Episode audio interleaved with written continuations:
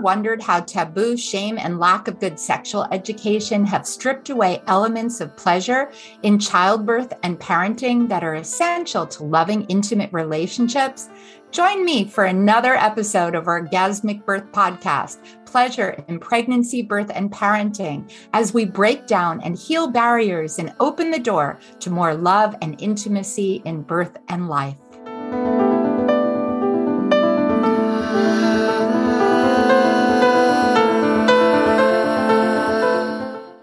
Think about when you hear sexual health? Are you curious how breastfeeding can impact sexuality? Hi, I'm Deborah Pascali Bonaro, founder and director of Orgasmic Birth and host of the podcast Orgasmic Birth. Today, my guest is Dr. Rachel Rubin, a board certified urologist and sexual medicine specialist. She is an assistant clinical professor of urology at Georgetown University and works in a private practice in the Washington, D.C. region. She's one of only a handful of physician fellowship trained in male and female sexual medicine. Dr. Rubin is a clinical, researcher, and vocal educator in the field of sexual medicine. She's completed her medical and undergraduate training at Tufts University, her urology training at Georgetown University, and her fellowship training under Dr. Irwin Goldstein in San Diego. In addition to being education chair for the International Society for the Study of Women's Sexual Health, she also serves as an associate editor for the Journal of Sexual Medicine Reviews. Welcome, Dr. Rachel. It's such a pleasure to have you join us today. You bring together such important depth of knowledge and wisdom about sexuality and health. So, thank you for joining us. I am so thrilled to be here and it's really just an honor to have these conversations and to, you know, eh, to to really help women and couples any way that we can sort of understand their bodies as much as possible.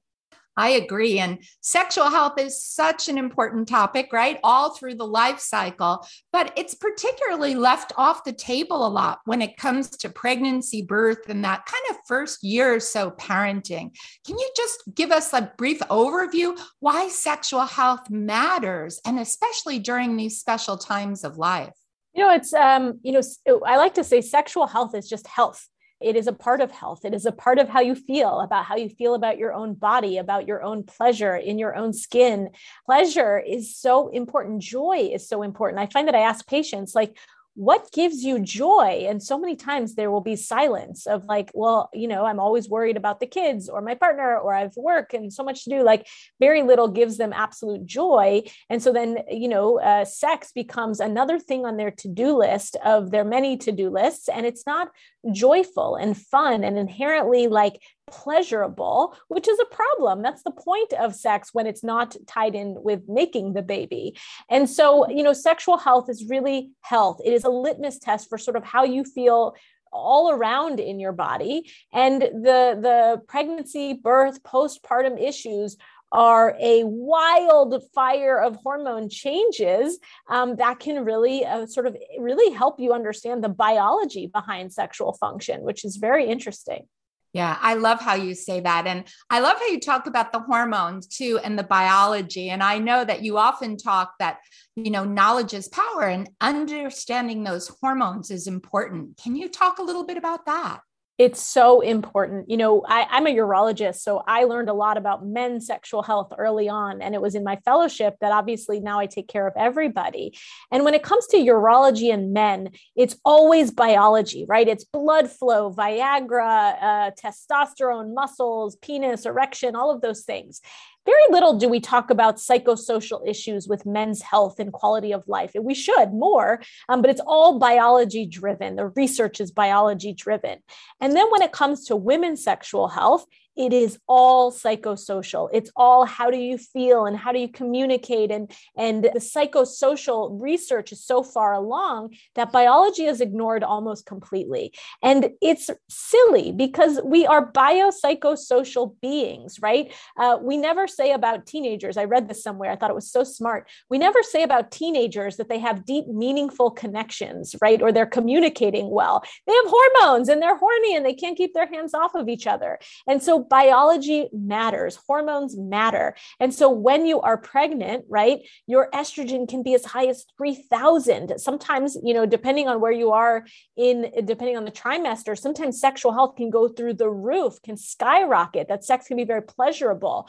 When you have a baby, it is a crash and burn where all of your hormones literally dive down to zero. And then if you breastfeed, which uh, can be a wonderful thing for you to do, I, I have no opinions whether or not somebody chooses to breastfeed or can breastfeed. But if you choose to breastfeed and are able to breastfeed, it keeps you in a menopausal state with no hormones in your body for some people as long as a year or two years or three years, which the depletion of hormones can affect your libido, your vaginal health, dryness, pain with intercourse, just your orgasm, your desire to have it. So that's not to say don't breastfeed, but knowledge is power. If you understand the reason my libido is low is because I have no hormones in my body, it hurts a lot less than, oh, I don't care about my partner or I'm not in, you have biological reasons to not be interested in your in sex at that moment. And so understanding that is powerful. Yeah, really powerful. But what can you recommend? Because I know that's still, it's one thing to acknowledge, right, that there's a reason. But do you have any tips for parents that are saying, I'm really struggling to maintain that intimacy and that pleasure? Absolutely. And I think the, there's a couple things when we're dealing with sexual problems, and this is for all genders, we really deal with four buckets it's issues around desire, issues around arousal, issues around orgasm and pain okay so you may have you, you know just saying female sexual dysfunction doesn't really mean anything because you may have issues one person may have an issue with desire and someone else may have an issue with pain and the treatments are very different and so first and foremost pain is not acceptable. If you have pain with intercourse or pain with arousal or pain with touch, that's a problem and you need to see a provider. That is very rarely a, a psychological issue right? Uh, uh, certainly trauma can worsen pain but if you have a birthing trauma or a tear or something's not healing right you need to see someone and you must advocate for yourself my frustration is that women go to their six weeks postpartum visit and they're told everything looks fine down there i'll see you in a year uh, for your annual and that's unacceptable because if you are having pain or discomfort or problems you have to check back in with your doctor. You have to make that extra visit and put yourself a priority. Remember, you have to put your oxygen mask on first. If you're going to show up to be a good partner, to be a good mother, uh, you have to take care of yourself. And too often, women put themselves last. And so, again, there is a lot we can do to help with pain. Rehab, okay? If I get a knee replacement, I'm going to do physical therapy. It's going to be demanded that I do physical therapy three times a week.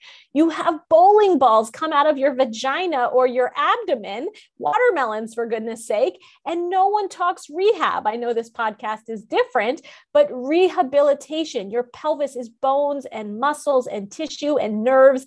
And when watermelons come out of there, it changes and you can rehabilitate that tissue. And so the most brilliant humans that I work with are called pelvic floor physical therapists. And hopefully you can put in the show notes, there's a lot of different ways to find a pelvic floor physical therapist, but it is so important for you to rehabilitate your body and take care of yourself while you're trying to take care of everybody else.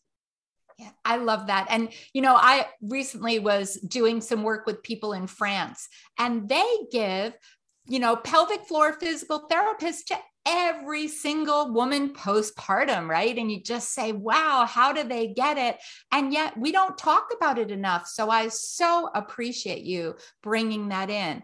Can you keep going on? Because you talked about, you know, pain. What about the other aspects? What can people do about that desire and pleasure?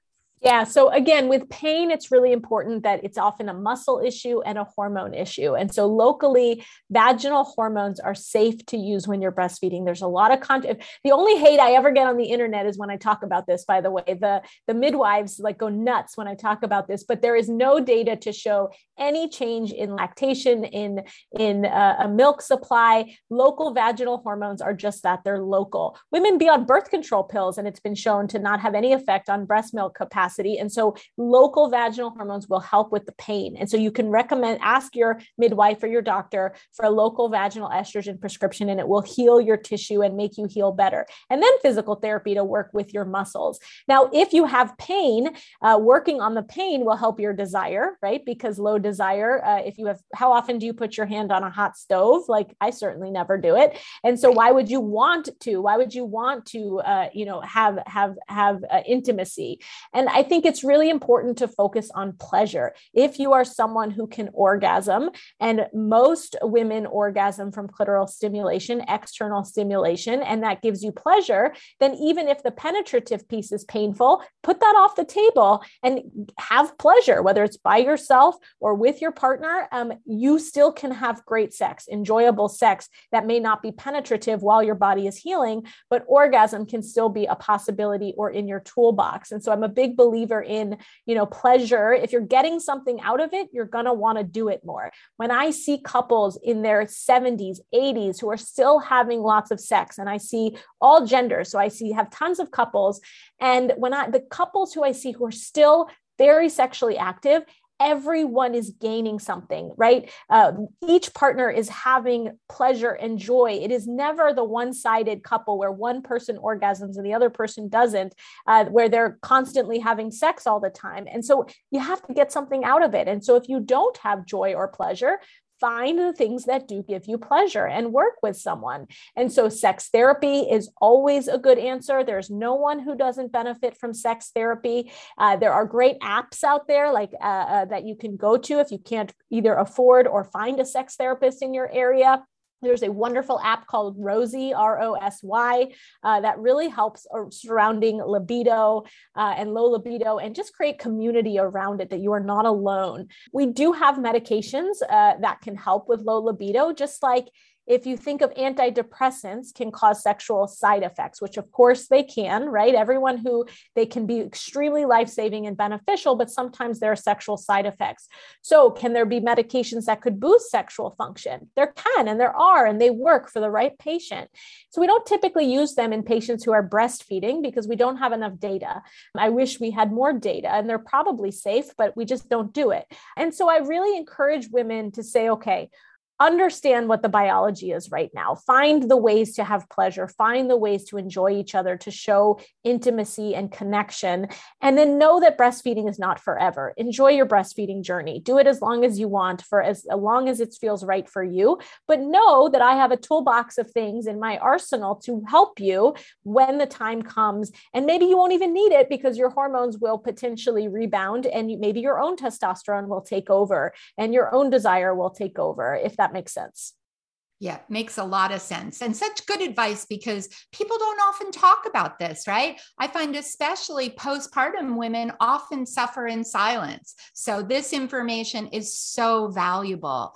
Now, I have to ask you a question that I always love to ask. You know, I feel that sexuality has been left off of pregnancy, not pregnancy as much. We do talk about it. And you talked about for a lot of people, there can be even increased desire, but it's connection to labor and birth. How do you feel about viewing birth as a part of a person's sexual health? I will say I have not given it much thought until we had this conversation. You know, I always joke again as a urologist, I am not an expert in labor and delivery, other than my own labor and delivery moments, which I had an epidural because, again, all of you who do natural childbirth, and I bet a lot of people listening did, you were all made of something stronger than I am made of. I could not uh, uh, do it, and nor nor should anybody have to do it or feel that they have to do it. There are many ways to give birth, and so for me, I, I never really gave it much thought. But I think the more we can understand our bodies and understand what they look like before. Understand that they're going to look different afterwards. Understand that that's okay. Uh, understand the magic of the pelvic floor and the magic of the vagina to be able to birth something or the abdominal wall if it comes out uh, through c-section the magic of it all and love your body love yourself because that's magic right what happens there is absolute magic and so I, I do this a lot in my office where everyone gets a mirror and um, every time I examine someone, they get a tour of their vulva and they get this is your labia majora, this is your labia minora, this is your clitoris, this is your vulva, this is your vestibule, this is your vagina. And I talk through it the same way every time, whether you see me once a year or three times a year, everyone gets the same exam. And we don't do that enough. And people have this very ick factor often about their own genitals. And that's crazy because the genitals are capable of bringing so much joy into the world, right? They bring you joy from orgasm. They bring your partner, if you have one, intense joy life literally forms through there and comes out of there. And yet people look at that part of the body with disgust. Like that's what's so crazy right? You had rachel gross on one of your podcasts who wrote a whole book on this the, the, the name of the nerve that innervates your vulva is called the pudendal nerve which means nerve of shame in latin right? The shame that we are raised to think about our own genitals is so wild to me because it is joy, right? The whole point of it is joy. So I pray for neutral in those situations. And so again, I know that was sort of a a, a, a not answering the question, but um, I, I think the more we talk about body parts and what's actually happening, the better. It, it's really there is there is so much lack of knowledge of just the basic body parts. I love it. I have to say, boy, do I wish, and I'm sure a lot of people listening are going, why haven't we had a, you know, caregiver, a physician or a midwife that gave us that tour? Like, I think particularly as young women, right, to have understood their body, it took me a long time to really do that kind of self exploration and really learn. So you must be a lot of aha moments for a lot it's, of people. It's so transformational. And I can't tell you how important it is for people. I once had a 70 year old woman in there. She emailed me after the visit and she said, Oh my God, Dr. Rubin, I had never seen my clitoris before in my entire life. That was the most empowering doctor's visit I've ever had. I remember that email. I've had patients who say, Oh my gosh, I'm a feminist. Look at me. I said, Really? We're feminists because we look at our own genitals? Seen so many patients question, Why is this weird? Why is this uncomfortable for me? That's not right. That's not okay. How do I work on this. It doesn't have to be that way. And, you know, I think it's important. And so I wish if I had my say, right, we would take that sheet where we hide under, like we're mechanics, right? We hide under the sheet. So you don't see what they're looking at. They don't know what, they don't explain what they're looking at. Um, it's a problem and it doesn't do anything good for our own understanding of our own body parts. So in a perfect world, yeah, the pediatrician starting from even before uh, the kid knows how to talk you know, sees the kid and says, This is your arm, this is your leg, this is your nose, this is your knee, this is your penis, this is your scrotum, this is your vulva, this is your clitoris, this is your rectum, right? Those words, just every visit, every six months, uh, every year when they come in, and the, the vulva is no different than the elbow, that's no different than the, the knee. And so that way, if God forbid someone were to touch something inappropriately or to or, or do something uh, that was not acceptable, then the kid has the words to say, Hey, mom mom, so and so did this and touched this body part. And I know that you told me that's not like other people shouldn't be doing that. And there's no shame, and there's there's there's there's there they can have words and they don't feel that shame. And so I I think it has to start young but we don't and it should continue into your 70s 80s 90s uh, so that you can see because your body does change yeah uh, that's so wonderful now someone who's listening that doesn't have a caregiver like you what what would you say about what could they do on their own? How could they do some some of that ex- exploration themselves and honor I think the, the, the most wonderful investment that most of you already have is a nice hand mirror, right? Get out a hand mirror and just look. And if you don't know what you're looking at, uh, a Google vulva, right? Google clitoris, look at an, an anatomy book, right? Uh, uh, look at Google pictures, follow me on social media for goodness sake, right? There, there, uh, go on Instagram for five minutes. Um, you know, I think just getting comfortable with the body parts and then also knowing, you know, I think this is really important with the patients or the people that are listening to this podcast is when you have a child when you're pregnant when there are some very serious very scary things happening and and really really crazy things that can happen and then you have this then the child comes out and god willing it's healthy and things are okay but there's also challenges and sexual health will continuously go lower and lower on the ladder of things that are important to you and things that are necessary for survival. And I am a quality of life doctor. I care very much about quality of life and spending time with people understanding what are the quality of life things that we can improve. And I think it is important to focus on your quality of life. And maybe for some people, that's going to be sexual health. For maybe other people, it's going to be that once a week walk that you take with a best friend or something that you do that gives you that that pleasure, that joy. Um, and we don't do enough of it. And don't feel selfish about wanting to maintain your orgasm. Don't feel selfish of wanting sex not to hurt. Um, you know, uh, it is important, it is valued. And if your doctor doesn't seem to understand or know what to do, the answer is it's not all in your head and suck it up. The answer is advocate for yourself and find a new provider. And I'm happy to link, uh, have you link in the show notes, uh, ISSWSH, which is the International Society for the Study of Women's Sexual Health, ISSWSH.org, has a find a provider tool on their website. Uh, and really, uh, you deserve a, a provider who actually will sit and listen to you and talk to you about these quality of life issues. What great advice. Oh my goodness. And it's wonderful to be able to share those resources so that everyone can understand their own body and find joy and pleasure, as you say, in many ways in their life. So, is there one last tip that we haven't covered that you feel is important to share, especially with pregnant and parenting women and partners? No, I think again, uh, partners are important to talk about too. So again, one of the benefits of being a urologist is I take care of any love triangle that comes into my office. All any genitals that you have, I can take care of them.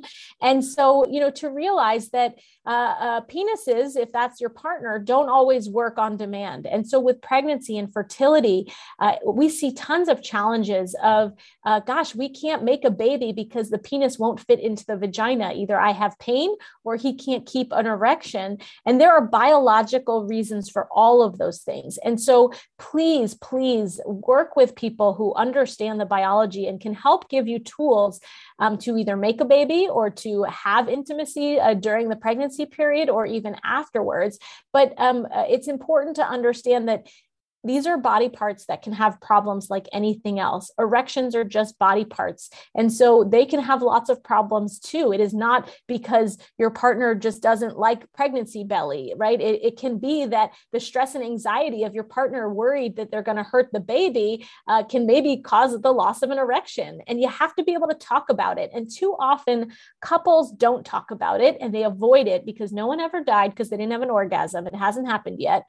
Uh, and they, they, they don't don't talk about it. And then, like the patient I just saw, they go two, three years and they haven't had intimacy with their partner. And she said to me, she's in her 60s, and she said, geez, like, I don't even like go in for cuddles anymore because I'm afraid I'm going to give the wrong message because I'm not interested and my tissue is dry and irritated, right? Much like a, a breastfeeding a mother, menopause. And so there are biological reasons for her not to be interested and yet she's gone two to three years but she wants to want. And and the thing that was so hopeful is i said we can help right? We can help. There are things that we can do to allow for that intimacy to return so it's been so wonderful talking with you. There are so many nuggets that you've given and so many tips that I know are going to touch so many people. And they're going to say, How can they reach you? Where can people find you? Where can people follow you to continue soaking in your wisdom? I would love to get all of the extra followers. There's two great ways. Please sign up on our website, rachelrubinmd.com, to get our newsletter, which we try to send out monthly and hopefully uh, give good resources and good education. Uh, if you want to become a patient, uh, we're in the Washington, D.C. area, and we would love uh, to uh, work with you. Uh, and then, of course, on social media, I'm very loud. I am DR, like Dr. Rachel Rubin, R A C H E L R U B I N, on Twitter, Instagram, and Facebook. And so we would love for you to get involved. Get uh, please reach out, send us a message that you heard this podcast, and uh, let us know how we can help.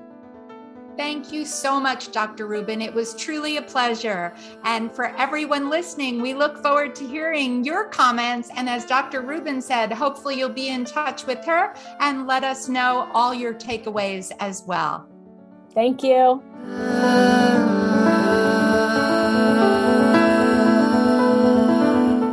Thanks for listening to the Orgasmic Birth Podcast. If you enjoyed this episode and would like to learn more about pleasure in birth, parenting, and birth work, visit orgasmicbirth.com forward slash more for my free gifts. And please leave a review about your experience. Reviews help us to reach more people, and please subscribe.